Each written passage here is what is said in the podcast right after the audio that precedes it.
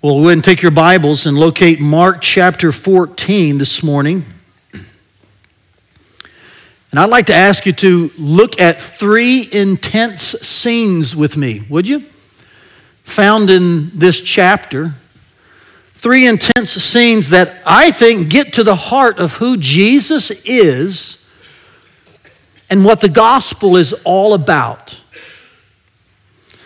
In fact, this set of verses, they're, they're in Mark 14. And, and for the next chapter and a half, we're really going to be within hours of the crucifixion all the way up to the crucifixion. In fact, we're in sections of Scripture that really, uh, they, they form the nucleus of the gospel. This is the core of, of God's redemptive plan. It's right here. This is what, uh, you know, we lead up to Palm Sunday and Resurrection Sunday. This is the scriptures that really just highlight every bit what God was aiming at for thousands of years and we look back on now.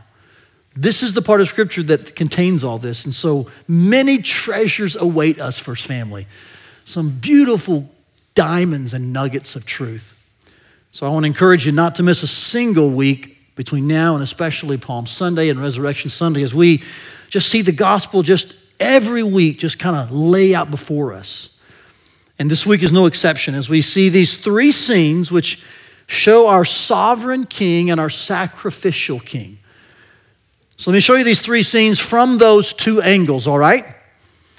Uh, I'll look at them first of all from the sovereign angle, then we'll look at them from the sacrificial angle. Let's begin in verse 12. You follow along with me as I read and walk you through these verses.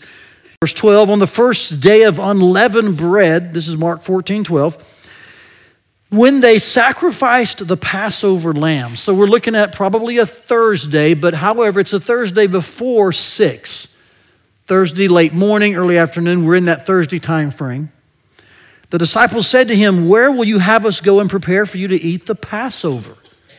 It's the annual celebration all Jews participated in, in which they would remember God's deliverance of their people from Egypt. It's the Passover. And so they're celebrating it as well. And so he sent two of his disciples and said to them, Go into the city, and a man carrying a jar of water will meet you. Notice how intentional and um, specific he is in answering their question. You can tell he is aware of what will happen in the future, he has knowledge about it, he's prepared it. He says, You'll meet a man, you're to follow him, and wherever he enters, say to the master of the house, the teacher says, Where is my guest room where I may eat the Passover with my disciples? And he will show you a large upper room, furnished and ready. Don't you love the way Christ is just so uh, uh, specific in, in preparing for these, these guys that he loves? He says, There you'll prepare for us. By the way, most biblical historians believe this large upper room is the same as the one in the book of Acts, where about 70 to 120 waited for the coming of the Holy Spirit. Same upper room. And if it is true, it's probably a room that was under the ownership of someone in the family of Mark, by the way, who wrote this gospel. So he's aware of that and he writes about it. Well, they set out and they went to the city and they found it just as he had told them. Surprise, Jesus knows, doesn't he? and so they prepared the Passover there, exactly as he described and predicted and instructed. Well, that was good news. And so the supper begins. It's now evening, the Bible says. So it's after six o'clock. That's the Jewish time frame. And he came with the 12. And as they were reclining at the table and eating, and let me just pause there and say this that's a phrase that would indicate this is a multi hour meal. And the Passover was that, it was usually done in stages. And so here Jesus is now enjoying this, this meal with his closest followers. There may have been other folks gathered around on the outside of the of the table. The table was probably more like a U shape, with the bottom of the U being longer than the sides. And they would kind of sit around that table, and most of them would kind of prop up on one elbow. And then there'd be another one. And they usually sat in order of their, and I'll use this phrase, importance. I know that's probably not easy to hear, but they probably sat, it would have been Jesus, and then maybe uh, Peter, James, and John. And, and so you'd have them kind of gathered that way. And there may have been folks in the room, but who weren't around that table. So this is the situation. They were reclining at the table, they were eating, and Jesus says, Truly I say to you, one of you will betray me, one who is eating with me. They begin to be sorrowful. and say to him one after another, Is it I? Is it I? Is it I? Perhaps in tones that were just above a whisper, eyebrows raised. You can kind of sense the situation, can't you? He says it is one of the 12. And so I think that's indication that perhaps there were other folks in the room. He's signifying, by the way, it's one of the 12 around this table. He doesn't go any further than that because they all did partake with him in the cup and the bread. But he says it's one of the 12 who is dipping bread into the dish with me. For the Son of Man goes, as it is written of him, but woe to that man by whom the Son of Man is betrayed. It would have been better for that man if he had not been born. Here's scene one and we see both in a positive way and I would say a negative way. We make it say it like this in a very wonderful way and in a horrifying way, we see the knowledge of Jesus front and center. He knew all about the supper that he was preparing for his disciples. He told them exactly how to go and where to get and how to prepare it, but he also knew what was to come. We'd say it like this He knew of God's plan of fulfillment, and he knew also of man's plan of betrayal. You see, Christ knew he was to be the Passover lamb. He wasn't just to eat the Passover lamb with them, he was to be the Passover lamb. But he also knew that there would be one among them who would betray him. And so Christ's sovereign knowledge here is just very evident. That's scene one. We go to scene two in verse 22. Look at Christ's knowledge once again uh, being very evident. As they were eating, he took bread and after blessing it, he broke it and he gave it to them and he said, Take, this is my body. And he took a cup, and when he had given thanks, he gave it to them, and they all drank of it. And he said to them, This is my blood of the covenant, which is poured out for many.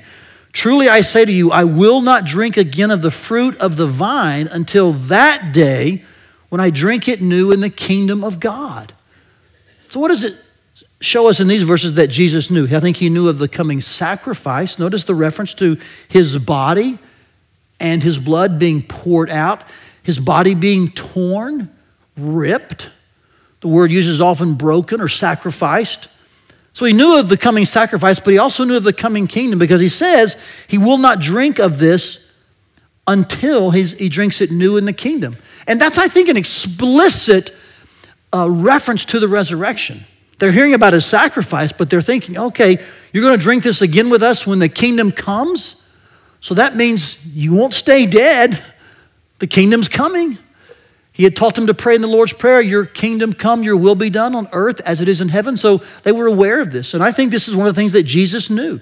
He knew he was the sacrifice in a few hours, but he would come again in the kingdom. Again, Christ's sovereign knowledge being just seen in these scenes. Seen in these scenes. Yeah, that works. Okay, we'll go with that. Look at scene three with me. Here's Christ's sovereign knowledge again. Verse 26 When they had sung a hymn, they went out to the Mount of Olives. Probably a hymn that refers to one of the Psalms that was traditionally sung during this time of the year. And Jesus said to them, You will all fall away, for it is written, I will strike the shepherd, and the sheep will be scattered.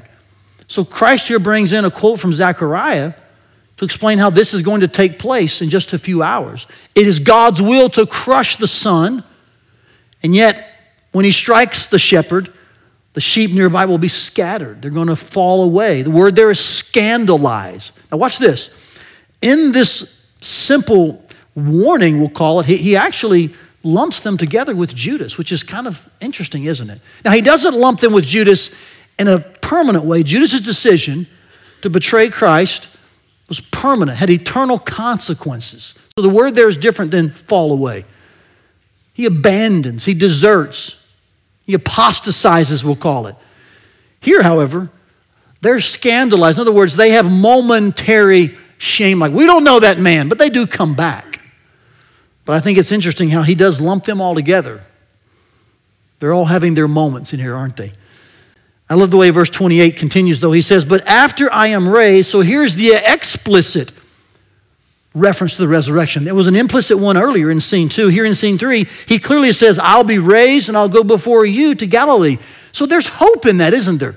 They're hearing that, like, you're saying we're all going to fall away, and yet you're going to go before us into Galilee later. So they're hearing of their frailty, yes, but they're also hearing of their future. This is something Christ knows here in scene three. He knows of their frailty, but he also knows of their future. Well, Peter, in his unique way, interestingly enough, disagrees with Jesus. That's a crazy idea, isn't it? Jesus here, throughout these scenes, is showing he knows what's ahead in every situation, from the Lord's Supper to the sacrifice to their decisions and their actions. And Peter disagrees with this. After seeing Christ's sovereign knowledge on display in multiple conversations, he says, Even though they all fall away, I will not. And look what Jesus says back to him Truly, I tell you, this very night, before the rooster crows twice, you'll deny me three times. An emphatic statement that Peter, you think you're better than the rest of them. Because notice his words if they all fall away. You can just see his finger pointing, can't you? You can just hear him saying, yeah, They might, but I won't. I'm Peter. And Jesus emphatically says, Peter, watch this. You're going to be the first one on this night three times. I mean, wow. Blow me away, right? So, looking at these three scenes, I think from the angle of the sovereignty of Jesus, we see that he knew. He was aware. He clearly understood what was ahead and what was necessary for his disciples. His sovereign knowledge is front and center. So we would undoubtedly say this is God in the flesh. The sovereignty of God as seen in the sovereignty of Jesus. So, yes, Jesus knew what was coming. Yet I find what's pretty striking and I think very comforting is that in the middle of all this, Jesus loved. Can I show you this in the same scenes? We've read through them, we've seen how Jesus knew, but can I show you how these scenes also reveal how Jesus loved? I find it especially uh, poignant in the second scene, verses 22 through 25. Are you there? It's the, it's the um, depiction and description of the Lord's Supper from Mark's perspective. And it's a pretty brief one, by the way. Matthew gives a longer one, so does Luke, and so does John. Mark's depiction is pretty quick, but even in this quick one, love is seen as a real foundation for Christ's action. Look what he says. He says, This is my body when he takes the bread. Luke records him as saying, This is my body given for you. In regards to the blood, Mark records Christ as saying, This is poured out for many. So we can say this definitively about scene two in regards to Christ's love of his disciples. He loved them individually, and yet he loved them collectively. Love is seen here in this, in this Last Supper very clearly because he's pointing to his sacrifice for them. Now, notice something about the text in a literary fashion. Watch this. And Mark does this several times in his gospel. He sandwiches Christ's example of faithfulness to his followers, of love for his followers, of loyalty, of steadfastness. He sandwiches that between two examples of unfaithfulness, of disloyalty, of unloving actions, of not being steadfastly committed. First of all, it's Judas who's going to betray him, right?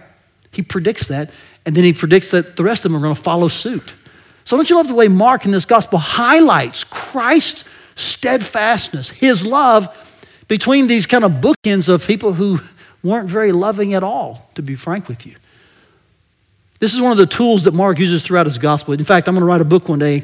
I don't know what I'll call it, but maybe like the king of contrast, because I've just been um, really intrigued by how many times in the gospel of Mark you can find him mentioning one situation that's kind of negative and he'll mention another one that's negative, and they'll be similar. And in between them both, he'll mention one really beautiful, positive one about Jesus. And throughout the book, he just continues to, to help us see Jesus in, in all of his beauty and glory and majesty by showing us, the disciples or the crowds, and all of our frailty and fickleness. So Jesus here is clearly loving his disciples. So, yes, he knows, but he also loves. In fact, let me just show you how love is seen in all three of these scenes. Just, just let me just mention this briefly. In scene one, and these are all connected to the Last Supper. Watch this. In scene one, he loves them enough to prepare it for them. In scene two, he loves them enough to eat it with them.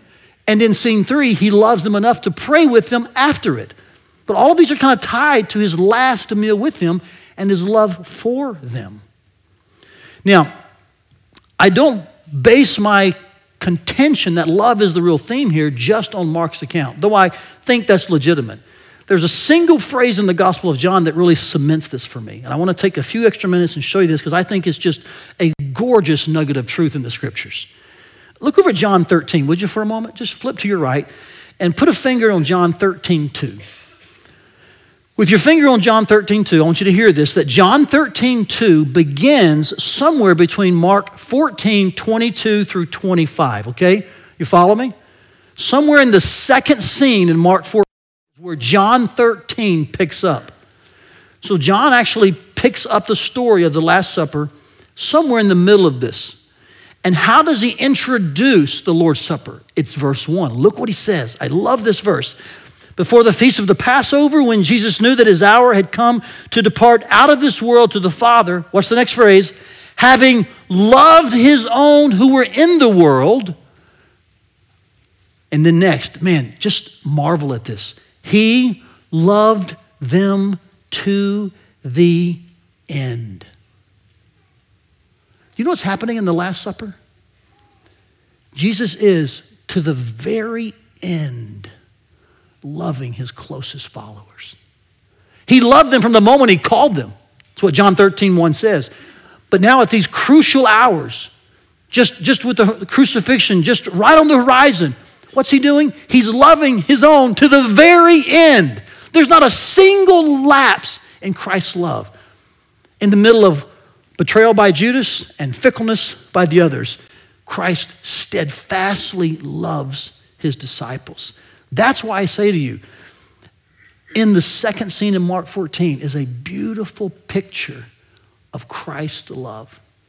Now, let's stay in John 13 for just a moment. Let me show you this if you read John 13, beginning in verse 2, you're going to find that all of the next five chapters are pretty much what we call red letter text. You see that in your Bible if you have those kind of Bibles? It's Jesus talking to his disciples during the Last Supper, by the way. And what does he say to them? You should read John 13 through 17. You'll find that he assures them in John 14 do not let your heart be troubled. He says, I'll send you the Holy Spirit so you won't be uh, like orphans. He says, I'm going to be with you. I'm going to pray to the Father. You'll be unified. He says, I'll, I'll have my joy abiding in you. I mean, the, the whole set of chapters in this conversation that takes place in the Lord's Supper is Christ assuring them He loves them. They'll be joyful, they will endure. It's a beautiful conversation depicting Christ's love for them. So let me just say to you, church, love is the backdrop of the Last Supper, which means for us today, Love is the backdrop every time we come to the communion table. Now, I want to pause here and just talk for a few minutes about communion, which began with Christ and the last time he ate it with his disciples.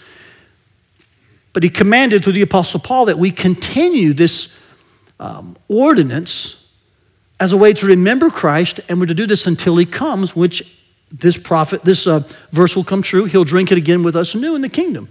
We've prepared for you, uh, Pastor Travis, myself, on behalf of our elders, have prepared this for you a communion FAQ. It's not a deep position paper, okay? It's not even one at all, actually. It's just a FAQ. It's, it's 10 questions that maybe you wonder about communion. I'd encourage you as you leave to pick one up. Um, it will help you understand not just about communion in general, but I think specifically why we do it the way we do it here at First Family. It'll have just some things in there that we think are prohibited, perhaps, some that are permissible, some that are areas of freedom. Just pick it up. It'll give you more insight into communion or the Lord's table, which is actually drawn from Christ's Last Supper with his disciples.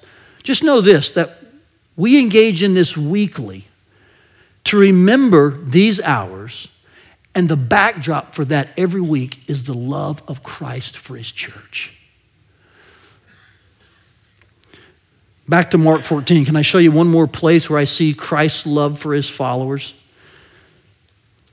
It's in this final scene where he warns them, I guess you could say, of, of their frailty, and yet he assures them of their future.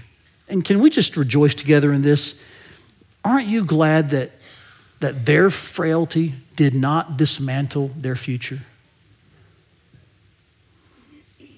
And here's why listen very carefully. It wasn't because they had some moral ability to pull themselves up by the bootstraps. They didn't turn over a new leaf after the resurrection, like, hey, we got this, Jesus. Here's the only reason their frailty did not dismantle their futures because of the filling of the Holy Spirit. I mean, they were fearful disciples, even in the upper room, just waiting day after day. But when Pentecost came and God's Spirit filled them, these frail disciples became the empowered apostles who laid the foundation for the church. Wow. I find so much comfort in that because I too, like you, am frail and fickle. But guess what God offers to frail, fickle followers? The filling of His Holy Spirit. And, church, I want to say to you without any shame, without any apology, without any fickleness on this one, that is the secret. It's not in our cleverness, it's not in our campaigns, it's not in our wit or knowledge or smarts. The only thing that provides impact in ministry, and I'll use this word carefully success in church, the only thing that really provides it is the power of God's Holy Spirit. So, hallelujah, that even as frail followers, we can be filled. Amen. And so these scenes looked at from the angle of, of sacrifice show us that that Jesus truly walked in the, in, down the avenue of sacrificial love. Again, they show us he is undoubtedly God in the flesh. Both his sovereign knowledge and his sacrificial love, seen in these three scenes, show us that, that he was the sovereign sacrifice for sinners. You see, Jesus, yes, he knew what was ahead, and he loved in that way all the way to the end. As I thought about this text and these scenes and kind of what emerges from them, it, it reminded me in a small way, and, and I want to be careful here because we don't do this perfectly as a, as a people, but it did remind me of the moments in which you ever found your family just like uh, everything ugly about your family just comes to the surface, and you're in one of those moments like there is no good, it's just all bad and ugly. You ever been in one of those moments? and you're seeing everything that you know is true. You're like, man, this is, these are the people that own my last name. We're just a wreck. We're dysfunctional. We're fickle. We're frail. Is there anything good about this bunch? You know, you have those thoughts. You, you can nod. It's okay. I know you have them. I was thinking about our moment in Wisconsin. We were left at Wisconsin campground after a vacation. Now, my kids are somewhere in this room, but we had to get a picture, you know. You got to get a picture at all your stops, right? man, we were all mad at each other. I was mad at her. She was mad at me. I was mad at the kids. They were mad at me. They were mad at mom. And we were in this van and, and no one's getting along. But we were about to leave the campground. I said, we got to get a picture. Put on your smiles. So we run to the sign and we're, and we're just like all cussing on the inside. You know what I'm saying? It's kind of like that moment. All the, all the ugliness of our situation was just front and center for us to see. And watch this though, but, but no one did not get back in the van. We all got back in the van. We drove home. We got in the same house, and we're still wearing the same last name. It's funny that even in the middle of the worst situations where you know them better than anybody, you're like, man, these people, right? And yet you just hang in there with them. You don't bail, you stick it out. You're in. Jesus did that a thousand times better than you've ever done. In fact, Jesus did that and does that perfectly. He knows all of the ugliness about your life and my life, every bit of it. But he hangs in there with you. And here's what he does he does not allow moments like that to dissolve his love. He allows moments like that to be platforms to display his love more fully. Because I believe you're never more loved than when you're more known. And in all transparency, most Americans run from this. You don't want to be that known which is why some of you really aren't in a small group yet. You, you don't want to be that known. like, I like the large group, but don't ask me to get in a small group. You mean conversation, confession, accountability? No thanks. And it's no wonder that you don't feel very loved because you feel as loved as you are willing to be known. And in Jesus, we are fully known and yet, watch this, fully loved. That's the disciples. He knew everything about them, and yet he loved them to the end. What a beautiful picture of Jesus in this chapter. And so I'm really just kind of left with, with five words Jesus knew, yet Jesus loved. That's our big idea today. That's what the text would show us in these three scenes. And the point of the sermon should be the point of the text. So I come to you with some beautiful news this morning. Jesus knew, yet Jesus loved. Will you say that with me? Jesus knew, yet Jesus loved. And can we just agree and admit this is really the gospel in five words? Make no mistake, First Family, when Jesus went to the cross, he knew he was going to be the substitutionary atonement for our sins. Yet he went to the cross, and there he displayed God's love, his love for us. He finished the work there so that now anyone who believes can be fully accepted into the beloved, fully known and fully loved. That's Jesus. And I would say to you, this is not just a past observation, this is a current reality. So we would turn this past tense observation from our text into a present tense statement about where we live now. Jesus knows, yet Jesus loves. Man, I hope your heart is smiling. Jesus knows, yet Jesus loves. Now, lest you think I'm just drawing that from this text and kind of saying, okay, I can see where you got that, but is that really true historically? Is that really an accurate principle we've seen through the thread of the whole meta narrative of Scripture? It is.